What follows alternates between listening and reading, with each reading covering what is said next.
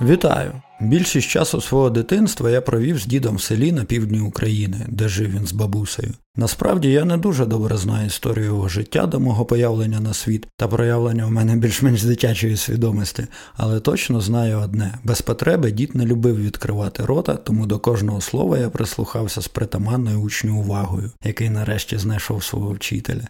І не тому, що дід розповідав мені те, чого б мені хотілося знати, а тому, що робив він це дуже люксово, з мімікою голівудського актора та дикцією справжнього поета, котрий щиро вірить в декламований ним вірш.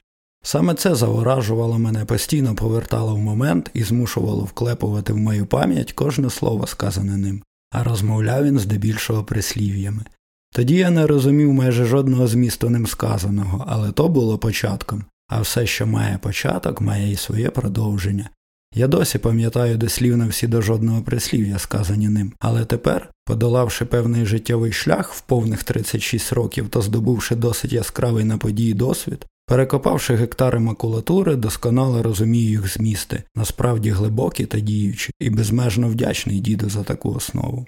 Основу моїх пошуків, основу ставлення моєї зрілої свідомості, моїх орієнтирів, нарешті мого кругозору.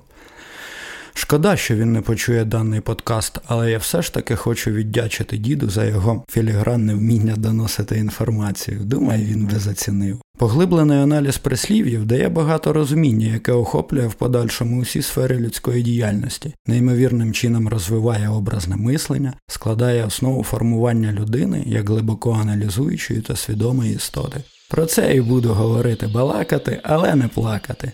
З вами був діда Онук. Почуємось.